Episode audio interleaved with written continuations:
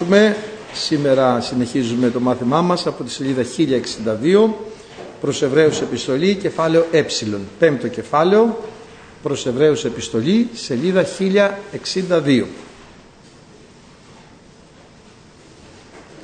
Διότι πας αρχιερεύς εξ ανθρώπων λαμβανόμενος υπέρ ανθρώπων καθίσταται εις τα προς τον Θεόν δια να προσφέρει δώρατε και θυσίας υπέρ αμαρτιών, δυνάμενος να συμπαθεί εις τους αγνοούντας και πλανωμένους, διότι και αυτός είναι περιδεδημένος ασθένεια και διατάφτην χρεωστεί καθώς περί του λαού ούτω και περί αυτού να προσφέρει θυσία υπέρ αμαρτιών. Και ουσδής λαμβάνει την τιμήν ταύτην σε αυτόν αλλά ο καλούμενος υπό του Θεού καθώς και ο Αρών ούτω και ο Χριστός δεν εδόξασε αυτόν για να γίνει αρχιερεύς αλλά ο λαλής προς αυτόν Υιός μου είσαι εσύ εγώ σήμερα σε γέννησα καθώς και αλλαχού λέγει εσύ είσαι ιερεύς εις τον αιώνα κατά την τάξη Μελχισεδέκ δόξα τω Θεώ ξέχασα να βάλω το κείμενο γιατί δεν έχουμε κάτω σήμερα ε, αυτό και κλείσαμε το χώρο και λέω δεν χρειάζεται αλλά χρειάζεται δόξα στον Κύριο ε, και διαβάζουμε αδερφοί αγαπητοί είναι και το κείμενο. Πας γάρ αρχιερεύς εξ ανθρώπων λαμβανόμενος υπέρ ανθρώπων καθίσταται. Τα προς τον Θεόν είναι να προσφέρει δώρατα και θυσίας υπέρ αμαρτιών. Με τριοπαθήν δυνάμενος, δυνάμενος της αγνοούσιν και πλανωμένης επί και αυτός περίκειται ασθένειαν και διατάφτην οφείλει καθώς περί του λαού ούτως και περί αυτού προσφέρει υπέρ αμαρτιών και ούχε αυτό της λαμβάνει την τιμή αλλά ο καλούμενος υπό του Θεού καθάπερ και ο αωρών ούτως και ο Χριστός ούχε αυτόν εδόξασεν γεννηθήνε αρχιερέα αλλά ο λαλής προς αυτόν Υιός μου είσαι εσύ εγώ σήμερα σε γέννησα και τα λοιπά. Ε, μένουμε μέχρι εδώ.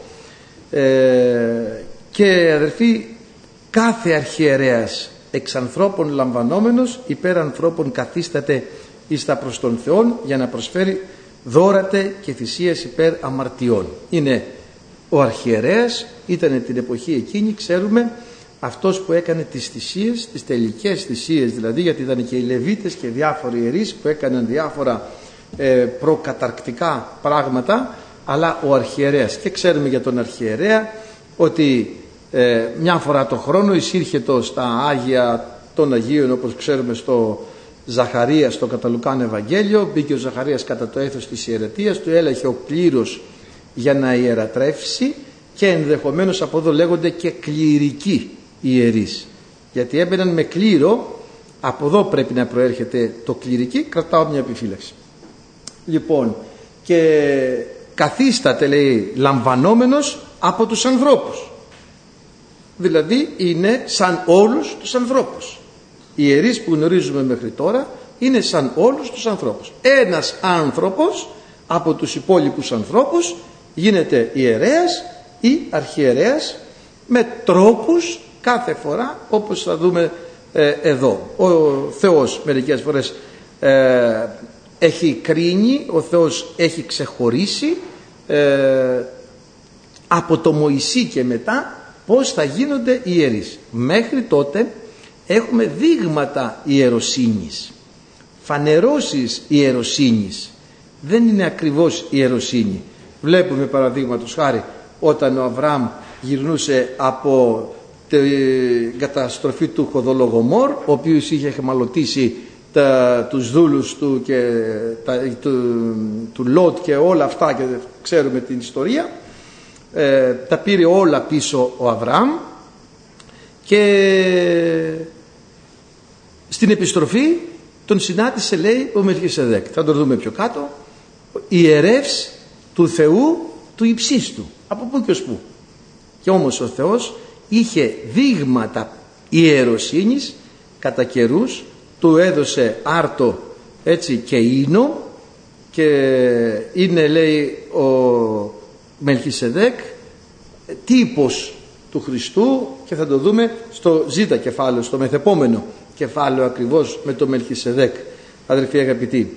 Έτσι λοιπόν ε, ο, έλεγε ε, ο Κύριος ουσιαστικά η ιεροσύνη αρχίζει να υπάρχει η λεβιτική λεγόμενη ή αρωνητική ιεροσύνη από την εποχή του Μωυσή και μετά, ο οποίος Μωυσής ιερεύσει αυτός, ξέρετε, ο Άβελ ήταν ιερέας. Έτσι. Και ο Κάιν. Όχι κατά την τάξη τη λεβιτική, μα γιατί ήταν ιερέας. Αφού πρόσφερε θυσίες. Οι ιερείς αυτό κάνουν. Προσφέρουν θυσίες. Ο Ιώβ ήταν ιερέας.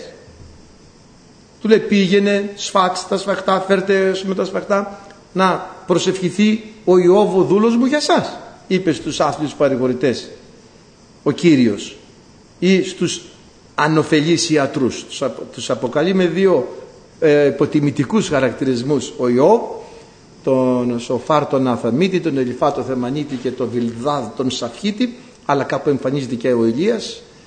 Λοιπόν τους αποκαλεί είτε άθλιους παρηγορητές είτε ανοφελείς ιατρούς. Ο Ιώβ λοιπόν προσευχήθηκε υπέρ αυτών. Να τι κάνει ο ιερέας. Προσεύχεται υπέρ των άλλων. Εσύ το κάνεις, το κάνεις, μεσητεύεις για κάποιον, ιερέας. Γιατί λέει εσείς είστε έθνος εκλεκτό λέει ο Πέτρος, βασίλειον ιεράτευμα έθνος Άγιον, λαός εκλεκτός, έτσι. Και γινόμαστε όλοι βασίλειο ιεράτευμα. Είσαι ένας ιερέας του υψίστου. Προσεύχεσαι, θυσιάζεις, τι θυσιάζεις, το Χριστό, στο όνομα του Ιησού Χριστού που πέθανε πάνω στο σταυρό του Γολγοθά Κύριε ανάλαβε αυτόν τον άλλον εκείνον φέρνεις στα αιτήματα μεσητεύεις ιερέας σημαίνει και μεσίτης μεταξύ Θεού και ανθρώπων.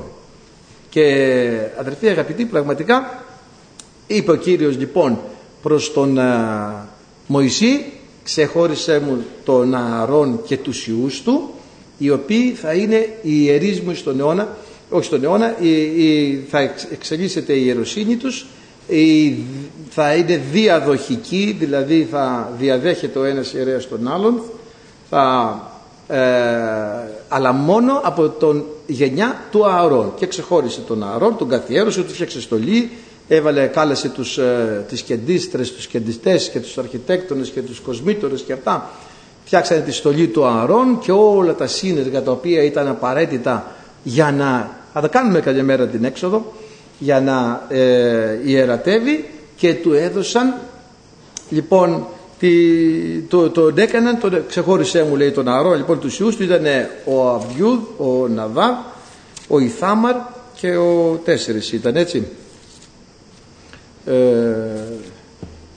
ξέχασα τον άλλον ε, και αδερφοί αγαπητοί πράγματι ο, ξεκίνησε από εκεί και πέρα η Λεβιτική Ιεροσύνη, η απόγονη δηλαδή του Ααρών και ε, τους έδωσε ο Κύριος, ε, τους, ε, τους καθιέρωσε.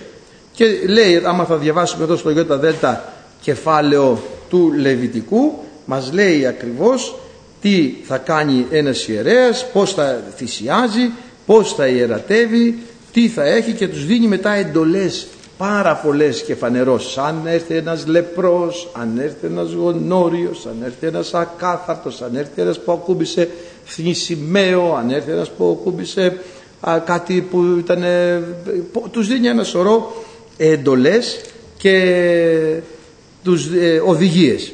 Έτσι λοιπόν οι ιερείς είναι του Θεού άνθρωποι για να υπηρετούν τους υπόλοιπους ανθρώπους και να μεσητεύουν ο Θεός λοιπόν δίνει τον ιερέα. Ο Θεός ξεχώρισε τον Ααρών και τους ιούς του.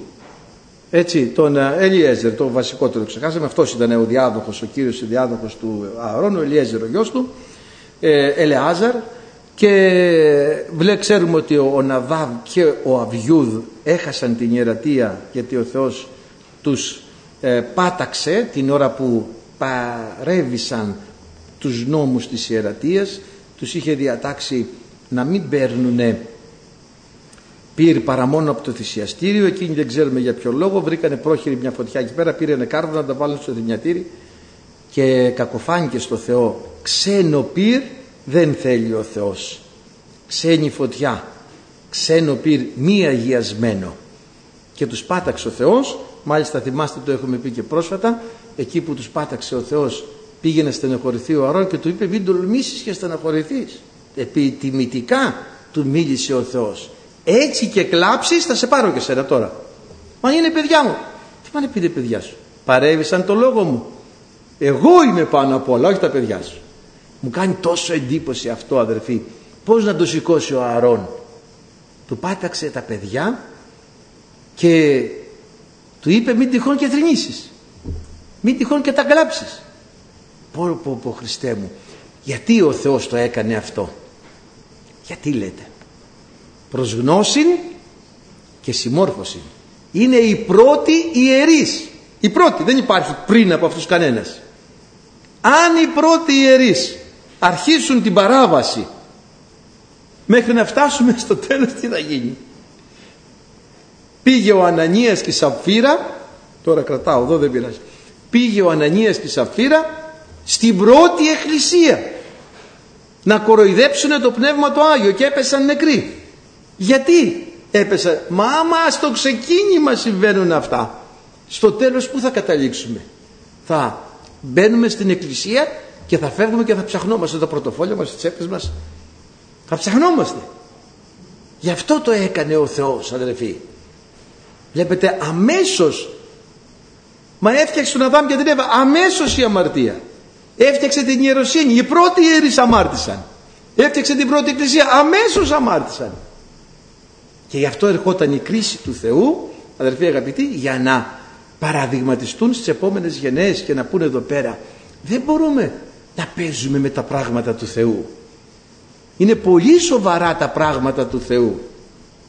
Δεν μπορώ να τα παίρνω επιπόλαια και αψήφιστα Μα ο Θεός συγχωρεί. Μα σίγουρα ο Θεός συγχωρεί. Αλλά αυτό δεν θα το εκμεταλλευτώ εγώ με την κακή έννοια. Ούτε θα κάνω κατάχρηση της συγχωρητικής διάθεσης και δυνάμεως του Θεού. Και, αλλά τι θα κάνω; Θα προσέχω περισσότερο. Μα οι πρώτοι ιερείς το κάνανε αυτό. Ο Αρών ήταν ο πρώτος και μετά τα παιδιά του όπως είπαμε Ναδάβ Αβιούδ και Ιθάμαρ και Ελεάζαρ. Ο Ναδάβ και ο Αβιούδ πήραν ξένο πυρ. Κάτι ξένο από το Θεό. Μην παίρνετε τίποτα ξένο. Μόνο ότι είναι του Θεού. Μόνο ότι λέει μέσα ο λόγος. Μόνο ότι εγκρίνει ο Θεός αδερφοί. Τίποτα άλλο. Ξέρετε τι γίνεται; Πάρα πολύ. Παρά πολλά πράγματα σήμερα μοιάζουν να είναι του Θεού. Μοιάζουν αλληλούια δόξα. Μοιάζουν ότι αγαπάνε το Θεό. Κάνουνε άλλα του κεφαλιού τους. Και πολλοί άνθρωποι σήμερα και πολλές αποχρώσεις και στον καιρό του φραπέ στο γερό του μίξερ που όλα γίνονται ένα μες στο μίξερ όταν χτυπιούνται όλα γίνονται ένα τι έχει μέσα πάει στο χημείο τώρα να ξεχωρίσεις μέσα στο γκρίζο αυτό περιβάλλον μέσα στην κατάσταση αυτή αδερφοί αγαπητοί που βιώνουμε άντε να ξεχωρίσεις τώρα ποιο είναι το πραγματικό όλα μοιάζουνε. Κοντά είναι όλα. Αλλά αδερφοί αγαπητοί δεν γνωρίζουμε. Πρέπει να γνωρίζουμε μάλλον ακριβώς τα πράγματα του Θεού και τίποτα ξένο να μην έχουμε στη ζωή μας. Έτσι λοιπόν του λέει ξεχώρισέ μου του λέει του Μωυσή ο προ, ιερέας και ο Μωυσής φυσικά. Έτσι αλλά ο Μωυσής θα λέγαμε είναι τύπος του Χριστού και καθιερώνει τον αδελφό του τον Ααρών είπαμε τον ιερέα τον επιλέγει ο Θεός και είπε θα είναι ο Αρών και η φυλή του Λεβί τον αρχιερέα επίσης. Δεν τον επιλέγουν οι άνθρωποι. Θα λέγαμε σήμερα τον επίσκοπο. Δεν τον επιλέγουν οι άνθρωποι. Τον πειμένα. Δεν τον επιλέγουν οι άνθρωποι. Υπάρχουν ακόμη. Γι' αυτό σας λέω ότι υπάρχουν αποχρώσεις διαφόρων τύπων. Παραδείγματος χάρη. Υπάρχουν εκκλησίες που τον πειμένα ψηφίζουν ποιος θα είναι επιμένας το ξέρετε; Ψηφίζουν ποιος θα είναι επιμένας. Βγαίνει μια γερουσία εκεί και ψηφίζει. Πουθενά ο λόγος του Θεού δεν λέει ότι ψηφίζουμε τις διακονίες. Αλλά τι λέει στους Εφεσίους, άμα το θυμάστε, ας το χάσω. Ο Κύριος έθεσεν, έθεσε, τοποθέτησε εν τη εκκλησία του. Πρώτον, Αποστόλους. Δεν ψηφίζουμε Απόστολο, Δεύτερον, προφήτες, Τρίτον, Ευαγγελιστές. Τέταρτον, ποιμένες. Ο Κύριος έθεσε. Θα το δούμε λίγο στους Εφεσίους. Λοιπόν, αδερφοί αγαπητοί, ο Κύριος τους θέτει. Δεν τους ψηφίζουν οι άνθρωποι και λέει αδερφοί αγαπητοί, λοιπόν, 1035 σελίδα, δέλτα 11. Και αυτός, και αυτός έδωκεν, Κύριος, δεν μπορεί να ψηφίσουμε Απόστολο. Άμα ψηφίσουμε Απόστολο στην Εκκλησία, είναι απεσταλμένος της Εκκλησίας, όχι του Χριστού. Εντάξει, η Εκκλησία μπορεί να αποστείλει. Ουσιαστικά τι κάνει; Ο Θεός αποστέλει και η Εκκλησία απολύει, ελευθερώνει αυτόν να πάει. Έτσι ο Θεός αποστέλει και η Εκκλησία απολύει. Λοιπόν, ε, αυτός λοιπόν έδωκε ο Κύριος. Άμα τον αποστείλει η Εκκλησία να ψηφίσουμε έναν τον ναι, τον αποστέλνουμε. Είναι Απόστολος αλλά όχι του Χριστού, της Εκκλησίας. Λέει Παύλος Απόστολος Ιησού Χριστού ουχή εξ ανθρώπων ουδέ δι' ανθρώπου αλλά διαθελήματος Θεού. Πάρα πολύ καλά το ξεχωρίζει ο Απόστολος Παύλος. Άρα λοιπόν άλλο απεσταλμένος της Εκκλησίας, Απόστολος της Εκκλησίας, άλλο Απόστολος του Χριστού. Από τον αδερφό, αδερφέ θέλω να πας εκεί στην τάδε διεύθυνση, είναι μια ψυχή, θέλει να την... Εγώ τον έστειλα. Εντάξει, ο Κύριος μπορεί να οδήγησε, εγώ τον έστειλα, είναι δικός μου απεσταλμένος. Αλλά αν τον στείλει ο Κύριος είναι άλλο. Ο Κύριος λοιπόν έδωκε, βλέπετε, Αποστόλους, προφήτες, Ευαγγελιστές, ποιμένες και διδασκάλους. Μάλιστα λέει όλοι γνώριζαν τον Σαμουήλ ότι ήτο τι ήτο ο Σαμουήλ να δείτε τι ωραίος που είναι ο λόγος αδερφοί. Για να δούμε.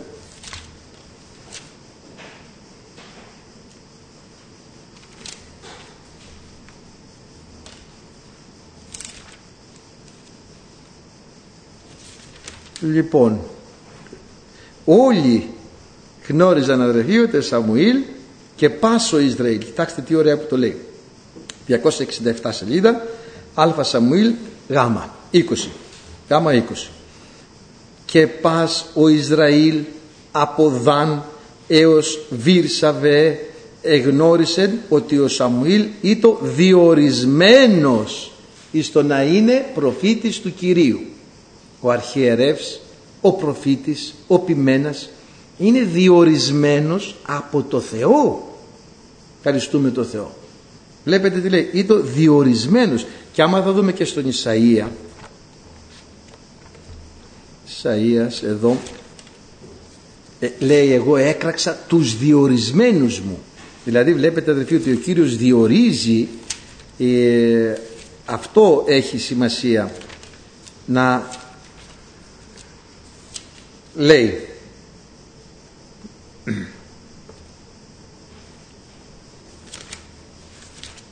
εδώ είμαστε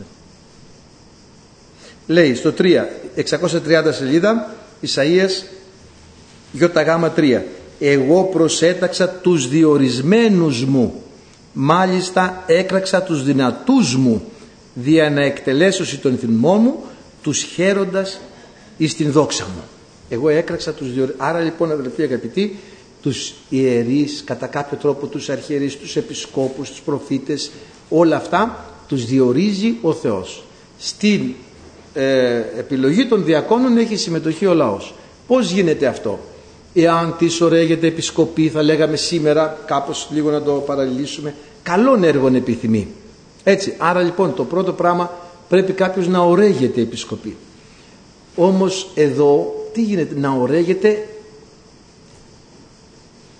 και το, η όρεξη αυτή, η επιθυμία αυτή να είναι υγιής. Όχι να ωραίγεται διότι του αρέσει η πρωτοκαθεδρία, του είναι υπερήφανος, θέλει να φαίνεται, θέλει να είναι πάνω από τους άλλους. Γιατί σου αρέσει να εργαστείς για το Θεό; Αν θες να εργαστείς για το Θεό, γιατί σου αρέσει να εργαστείς; Ίσως να ικανοποιήσεις τη φιλοδοξία σου και είναι έτσι την προβολή σου; Είναι προβεβλημένη θέση Δεν είναι. Είναι όπως και να το κάνουμε. Αφού όλο πρέπει να παίρνεις πρωτοβουλίες, όλο πρέπει να ρωτά, σε ρωτάνε. Πω, πω και πώς μου αρέσει να με ρωτάνε. Να σας πω, εμένα με ρωτάνε, αγχώνομαι τόσο πολύ. Λέω, δεν ρωτάνε τον Κύριο, δεν ρωτάνε κανέναν άλλο. Γιατί είναι ευθύνη, αλλά τέλος πάντων πρώτον πρέπει να ορέγεται ο άνθρωπος, αδερφοί επίσκοποι. Μετά να τον τοποθετεί ο Θεός. Είναι σημαντικό. Πολλές φορές σε πολλά έργα συμβαίνει να μην είναι τοποθετημένοι από τον Θεό και υπάρχει πρόβλημα. Εδώ είναι τοποθετημένοι από τον Θεό και υπάρχει πρόβλημα. Είμαστε, πώς να το πω, όλοι και εγώ μέσα, όλοι, δεν εξαιρούμε σε κάτι πουθενά, ό,τι και να λέω. Έτσι, πρώτα μάλλον πιάνει εμένα και, και τον ομιλούντα κάθε φορά. Λοιπόν, είναι τοποθετημένοι από τον Θεό και πάλι προκύπτουν προβλήματα. Δεν ήταν ο Σαούλ τοποθετημένος από τον Θεό. Εννοείται. Προέκυψε πρόβλημα πολύ μεγάλο. Λοιπόν, ε, πόσο μάλλον αν δεν είναι από το Θεό. Λοιπόν, καθίσταται έτσι λοιπόν κάποιος και μετά ο Κύριος επιλέγει, ο Κύριος τοποθετεί, υπάρχει η επιθυμία του ιδίου και υπάρχει και η αποδοχή του λαού. Εδώ συμμετέχει ο λαός. Δεν συμμετέχει στην επιλογή, αλλά αν αυτόν τον οποίον προτείνει ο Θεός ε, δεν τον αποδέχεται ο λαός είναι δύο τινά ή δεν τον έχει προτείνει ο Θεός και έχουμε πλανηθεί όχι ότι ο Θεός έκανε λάθος εμείς νομίζαμε ότι τον πρότεινε ή ο λαός έχει πρόβλημα είτε το ένα είτε το άλλο τέλος πάντων πάσα αρχιερεύς αδερφοί και ιερεύς είναι εδώ λοιπόν μια ιεροσύνη ααρονητική λεβιτική. Θα είστε από τη φυλή του Λεβί έτσι. Θα ε, ξέρω εγώ θα ε, κατάγεστε από, οι Λεβίτες λοιπόν θα κάνουν όλες τις υπηρεσίες του ναού. Ή του Ααρών οι απόγονοι θα είναι ιερείς μόνο του Ααρών οι απόγονοι ε, οι υπόλοιποι θα είναι απλά Λεβίτες και θα υπηρετούν τους αδελφούς τους θα υπουργούν λέει έτσι και εδώ θέλει προσοχή σήμερα υπάρχουν ιερείς ξέρουμε τι ιερείς Λεβιτικής ιεροσύνης δεν είναι αρωνητικής. Μελχισεδέκ δεν είναι. Ένας είναι κατά την τάξη Μελχισεδέκ. Ε, τι άλλη ιεροσύνη. Ε, άλλη ιεροσύνη δεν, δεν βλέπουμε καμιά άλλη ιεροσύνη. Ε, Βασίλειο εράτημα δεν γίνει. Έχουν εφεύρει μία λέξη που δεν υπάρχει πουθενά στην Αγία Γραφή την ειδική ιεροσύνη. Ενώ στη Γραφή δεν υπάρχει πουθενά η ειδική ιεροσύνη. Δεν υπάρχει τέτοια λέξη. Είμαι ιερεύς κατά την ειδική ιεροσύνη. Να δούμε πού το γράφει. Πού το γράφει. Είναι ειδική ιεροσύνη. Πουθενά δεν το γράφει. Είναι ένα εφεύρημα. Καινούριο. Πρέπει ό,τι λέμε να είναι γραμμένο μέσα στο Λόγο του Θεού. Και αυτή η ειδική ιεροσύνη είναι ένα κράμα της λεβιτικής ιεροσύνης της Παλαιάς Διαθήκης με την Καινή Διαθήκη. Έχουν τα θυμιάματα αυτή στην ειδική ιεροσύνη.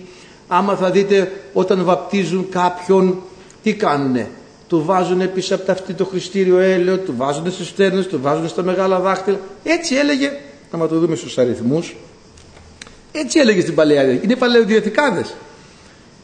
Έτσι έλεγε στην Παλαιά Διαθήκη δηλαδή. Δεν έλεγε, ε, λέει, ε, λέει ο, ο νόμος του λεπρού και διάφορα άλλα ε, και πως ε, κάνανε και δίνανε να δούμε εδώ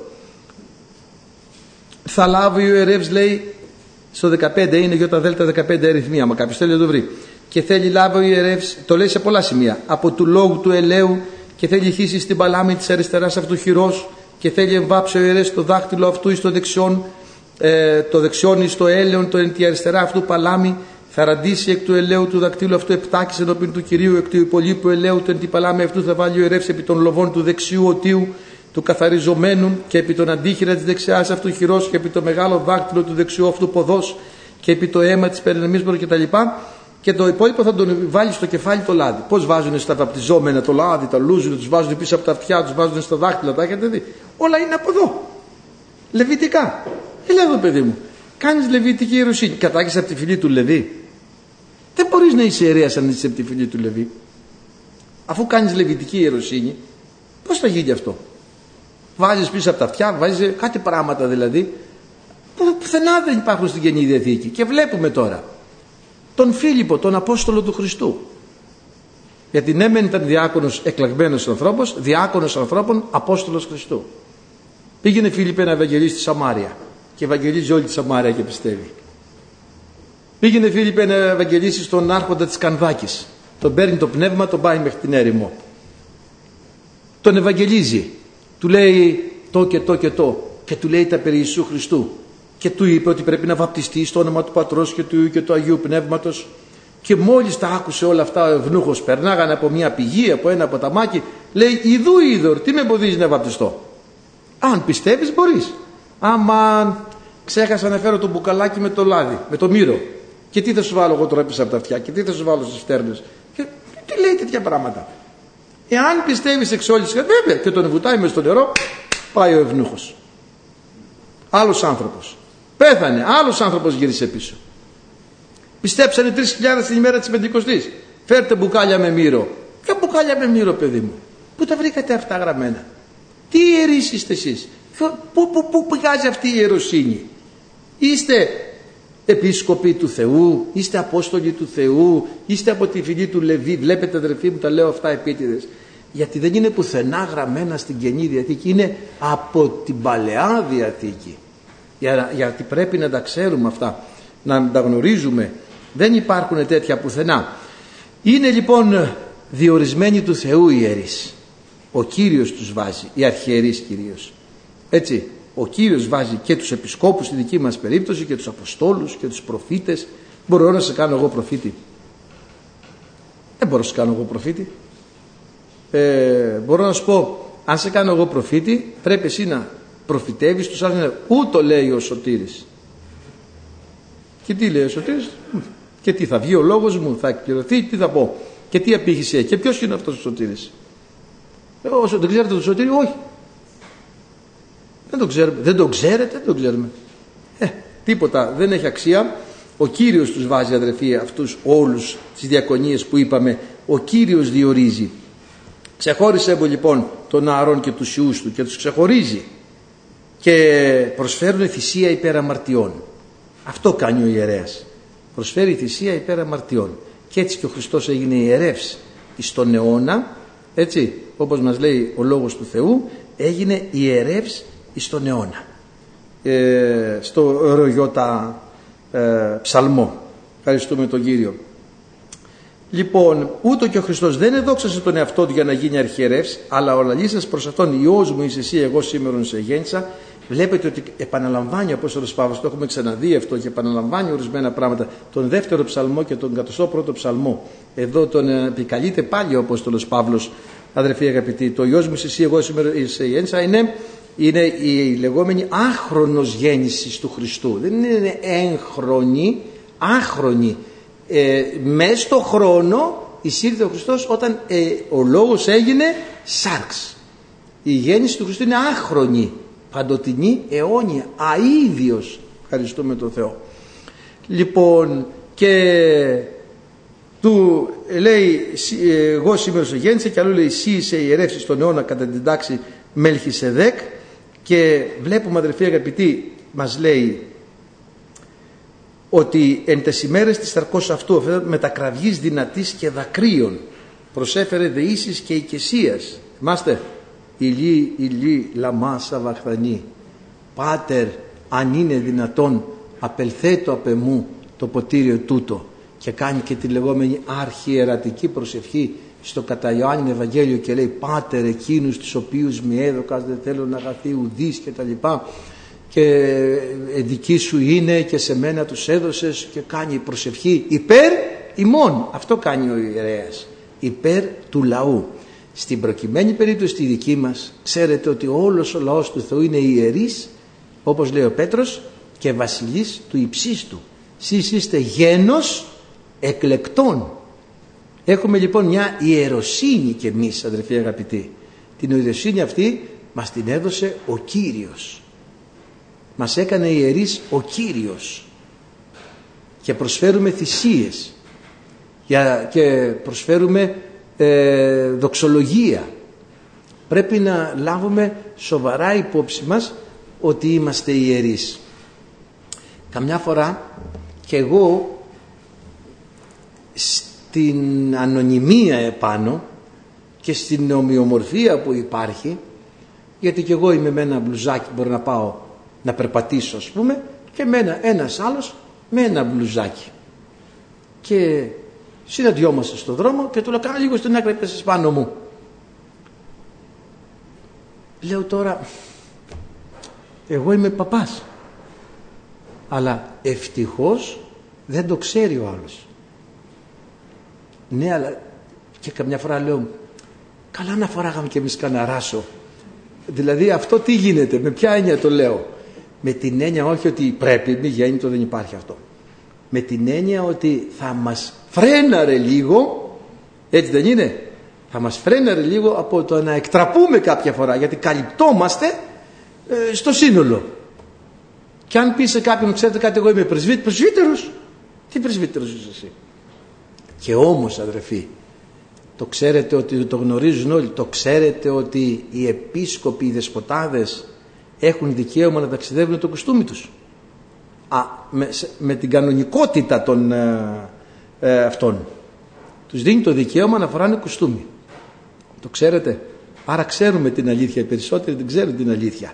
Ευχαριστούμε τον Θεό. Όμως αδερφοί να μην ξεχνάμε επειδή δεν φοράμε ράσο ότι είμαστε όλοι ιερείς. Να μην το ξεχνάμε αυτό ποτέ. Να συμπεριφορεόμαστε σαν ιερείς του υψίστου μην μπερδευόμαστε. Τα ράσα δεν κάνουν τον παπά. Ευχαριστούμε τον Θεό. Μην μπερδευόμαστε. Είμαστε βασιλείς και ιερείς του υψίστου αυτό αν δεν το καταλάβουμε θα, θα χρειαστούμε τη βοήθεια του ράσου. Αλλά μη γέννητο έτσι δεν είναι; Μη γέννητο δεν χρειάζεται. Λοιπόν και τις ημέρες εκείνες προσέφερε ο Κύριος εισηκούστη δια την ευλάβιαν αυτού προσέφερε δεήσεις και οικεσίες προς τον δυνάμενο να σώζει αυτόν εκ του θανάτου. Προς τον πατέρα ε. Προσέφερε οικεσίες και δεήσεις. Ξέρουμε ότι η προσευχή είναι η οικεσία. Έχει κάποια εκεί προσευχή ας πούμε έτσι. Είναι οικεσία. Είναι δέηση. Είναι δοξολογική. Είναι ευχαριστιακή προσευχή έτσι υπάρχουν είδη προσευχών ε, που μπορεί να ε, οι δεήσεις και η οικεσίας ε, η οικεσία γίνεται ξέρω εγώ γονατιστός. Σε οικετεύω γονατίζεις μπροστά στον άλλον. Η δοξολογία μπορεί να γίνει όρθιος. Έτσι. Ε, και πολλές φορές κάνουμε όρθιη δοξολογία. Η δέηση η παρακλητική έτσι έχουμε παρακλητικούς κανόνες άμα έχετε ακούσει λοιπόν είναι πολλών ειδών προσευχές και μπορούμε να τις κάνουμε. Φυσικά η προσευχή στα γόνατα η δέηση, η παράκληση η οικεσία είναι σημαντικές προσευχές. Εισηκούστε δια την ευλάβεια. Εάν η προσευχή δεν γίνεται με ευλάβεια δεν ξέρουμε πώς μπορεί να εισακουστεί. Υπάρχουν πάρα πολλές περιπτώσεις που πάνε μπροστά στο Θεό άνθρωποι με ασέβεια θα έλεγα. Χωρίς την απαιτούμενη ευλάβεια και σεβασμό.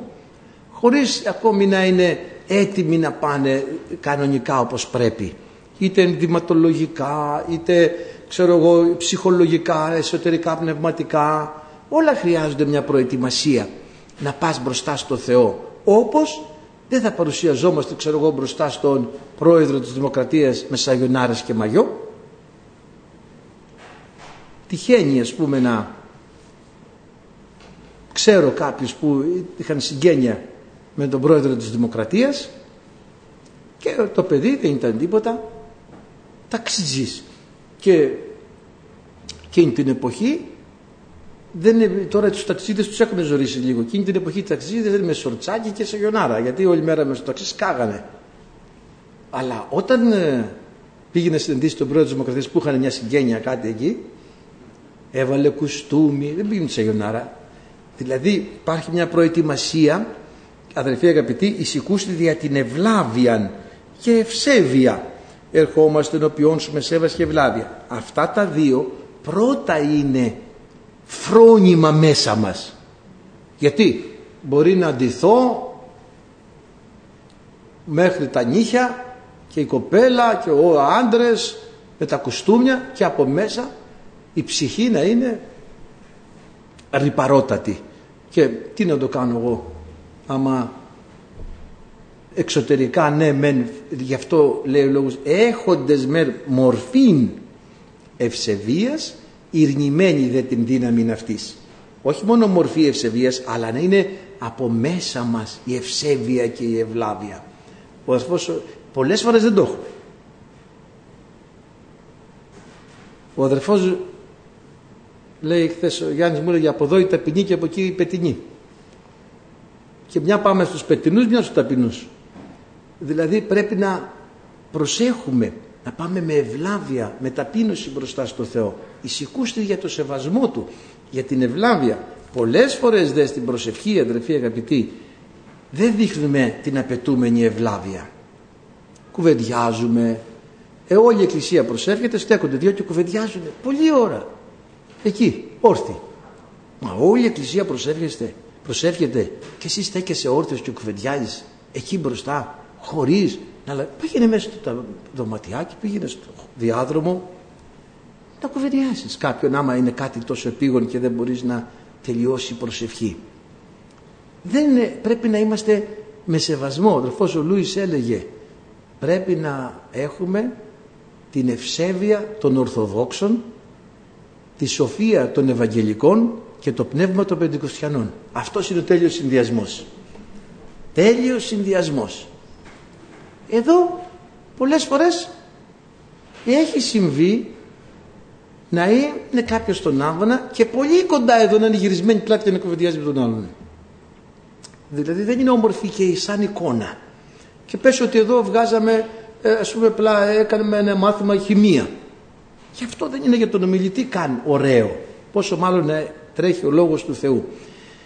Είναι πάρα πολύ σημαντικό επειδή ο Θεός είναι Θεός τάξεως να εξασφαλίζουμε αυτές τις ελάχιστες προϋποθέσεις της του να έρθει η παρουσία του Θεού ανάμεσά μας. Τις ελάχιστες προϋποθέσεις. Οι άλλες πρέπει να είναι η πίστη, πρέπει να είναι η δοξολογία, πρέπει να είναι πολλά πράγματα φυσικά είναι. Αλλά δεν είναι ωραία εικόνα να μην έχουμε βλάβεια και ευσέβεια μέσα όταν εισερχόμαστε. Μια φορά κάπου ήμουνα και έτσι έλεγα βρε αδερφοί σε εκκλησία μπαίνουμε.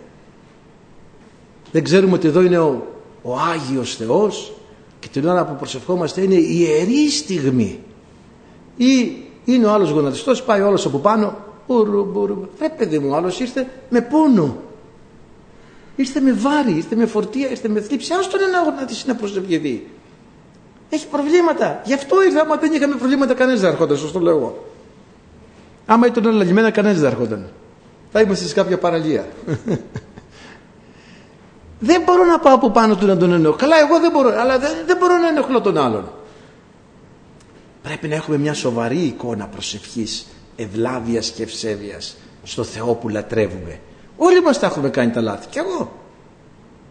Κι εγώ πολλές φορές επειδή ξεχνάω πάρα πολύ, ξεχνάω το κλειδιά μου εκεί.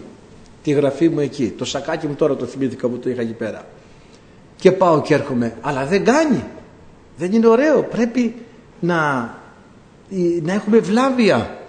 Να έχουμε ευσέβεια. Σας είπα αδερφοί στην Αμερική που όλο τους κατακρίνουμε τους Αμερικάνους και τους καταδικάζουμε πήγα εκεί στην Times Square στην εκκλησία τεράστια εκκλησία Broadway εκεί θέατρο ήταν αυτά μεγάλα πολλά και εξώστες και αυτά. Εγώ δεν ξέρω αγγλικά ή εκείνα που ξέρω δεν είναι ικανά, δεν μπορώ να τα αντιληφθώ όπως τα λένε και οι Αμερικάνοι σαν να έχουν καραμέλα στο στόμα μιλάνε. Και ήταν ο αδερφός εκεί που είναι στην Αμερική ο Τάσος και μου ψιθύριζε και μου έκανε δερμηνία το κήρυγμα. Ψιθυριστά όχι μουρμουριστά. Να ακούγεται έτσι ψιθυριστά. Στο αυτή. Οι διάκονοι όλοι όρθιοι σε όλες τις γωνίες μας βλέπει ένας διάκονος, έρχεται, κάνει του τάσου. Ψιθυριστάς στα αυτή μου μιλούσε. Εκείνη την ώρα του λέει ο αδερφός, λέει δεν ξέρει τη γλώσσα. Δεν γνωρίζει τη γλώσσα, κάνουμε ερμηνεία. Λέει, δεν μας ενδιαφέρει, πηγαίνετε πάνω, έχει δωμάτιο διερμηνίας. Πήγαμε πάνω, δεν είχε σλότ τέτοιο για το Έλληνα. Και πήγε πάλι να μου πει δεν θα το, δεν θα το ακούσει το κήρυγμα, δεν μας αφήσανε. Στην Νορβηγία είχα πάει. Στην Νορβηγία. 4-5 χιλιάδες ήταν ο λαός από κάτω. Μας δώσανε δωματιάκι μεταφραστή. Μας δώσανε σειρμάτους και ακουστικά και δεν ψήθυρος την ώρα του κηρύγματος, την ώρα της προσευχής, την ώρα τίποτα. Δηλαδή κατεβαίνει η παρουσία του Θεού. Άμα διασπάσω εγώ αυτή την ατμόσφαιρα, χάνεται. Δηλαδή δεν είναι ωραίο. Δεν είναι όμορφο αδερφοί. Πρέπει να το προσέξουμε αυτό πάρα πολύ. Θα μου πεις έχουμε τα άλλα τώρα αυτό σε μάρα. Ας αρχίσουμε από τα μικρά. Από αυτά που μπορούμε. Το να μην μιλάω μπορώ. Το να κατεβάσω την παρουσία του Θεού μπορεί να μην μπορώ. Το να κάνω ησυχία και να έχω ευλάβεια μπορώ. Το να αναστέλνω νεκρούς μπορεί να μην μπορώ. Το να φέρνω την ειρήνη ανάμεσα στο λαό μπορώ. Να θεραπεύω ασθενείς μπορεί να μην μπορώ. Αλλά ας αρχίσουμε από τα μικρά. Ισικούστη δια την ευλάβεια αυτού. Πρέπει να έχουμε αυτό το σεβασμό του Θεού.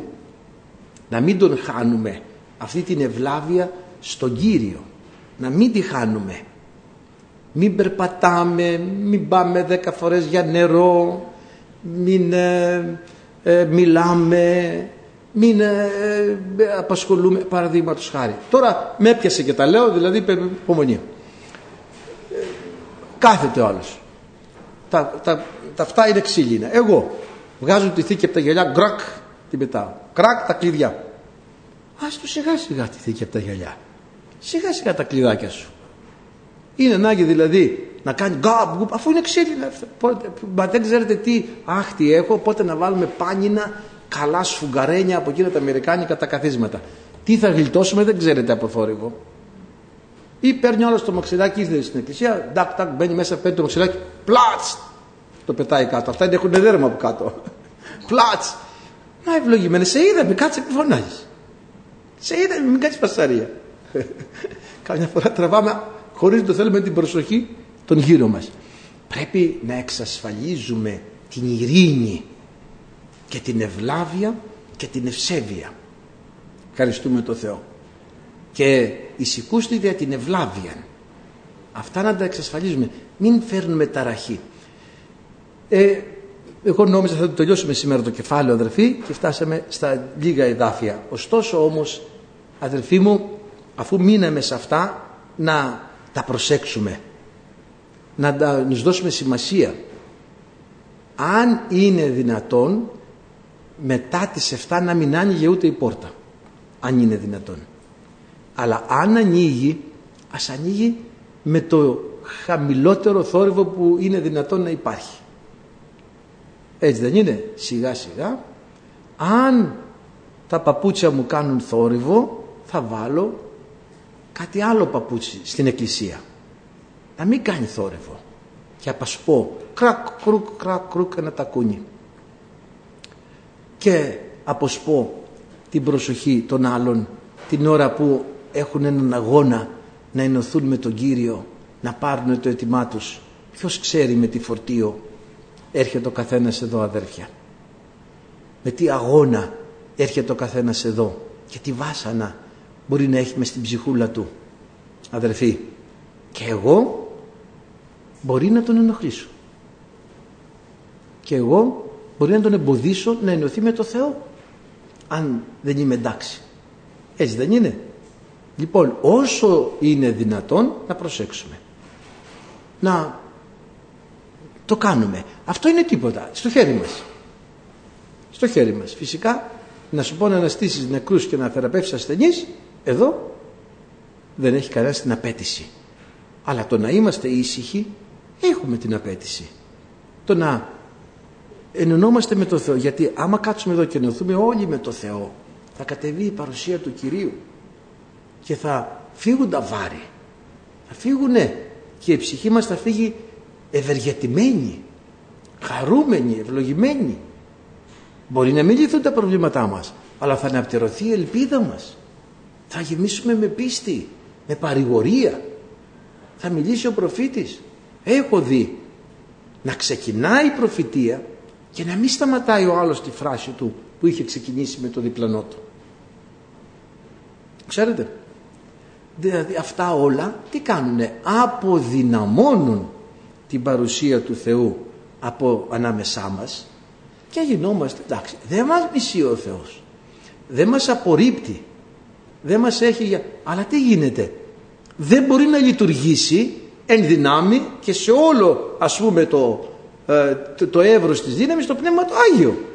Άμα κάνω βασαρία και αποσπώ την προσοχή του προφήτη, έτσι δεν είναι, ή άμα έχω ξεχάσει να κλείσω το τηλεφωνό μου, να το βάλω στη σίγαση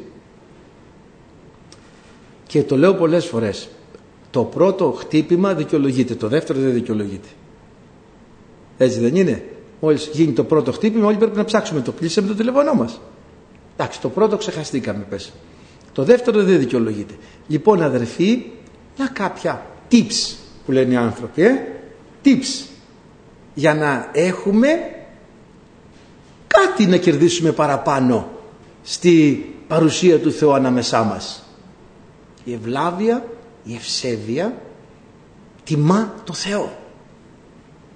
Δεν μπορεί άμα είναι ο Θεός εδώ εγώ να είμαι ακατάστατος άνω κάτω και όλα αυτά έτσι δεν είναι. Λοιπόν το προσέχουμε πάρα πολύ. Όσο μπορούμε να δείχνουμε το σεβασμό που πρέπει στο Θεό αδερφοί αγαπητοί γιατί ε, το έχουμε ανάγκη. Εμάς χρειάζεται αυτό. Μας χρειάζεται πάρα πολύ. Το έχουμε πάρα πολύ ανάγκη. Τώρα μείναμε εδώ και δεν προχωρήσαμε αλλά παίρνουμε αφορμή από το λόγο έτσι δεν είναι και επεκτηνόμαστε σε ό,τι μας δώσει ο Κύριος και όπου σταθεί το Πνεύμα το Άγιο. Δόξα τω Θεώ, Θεός να μας ευλογήσει.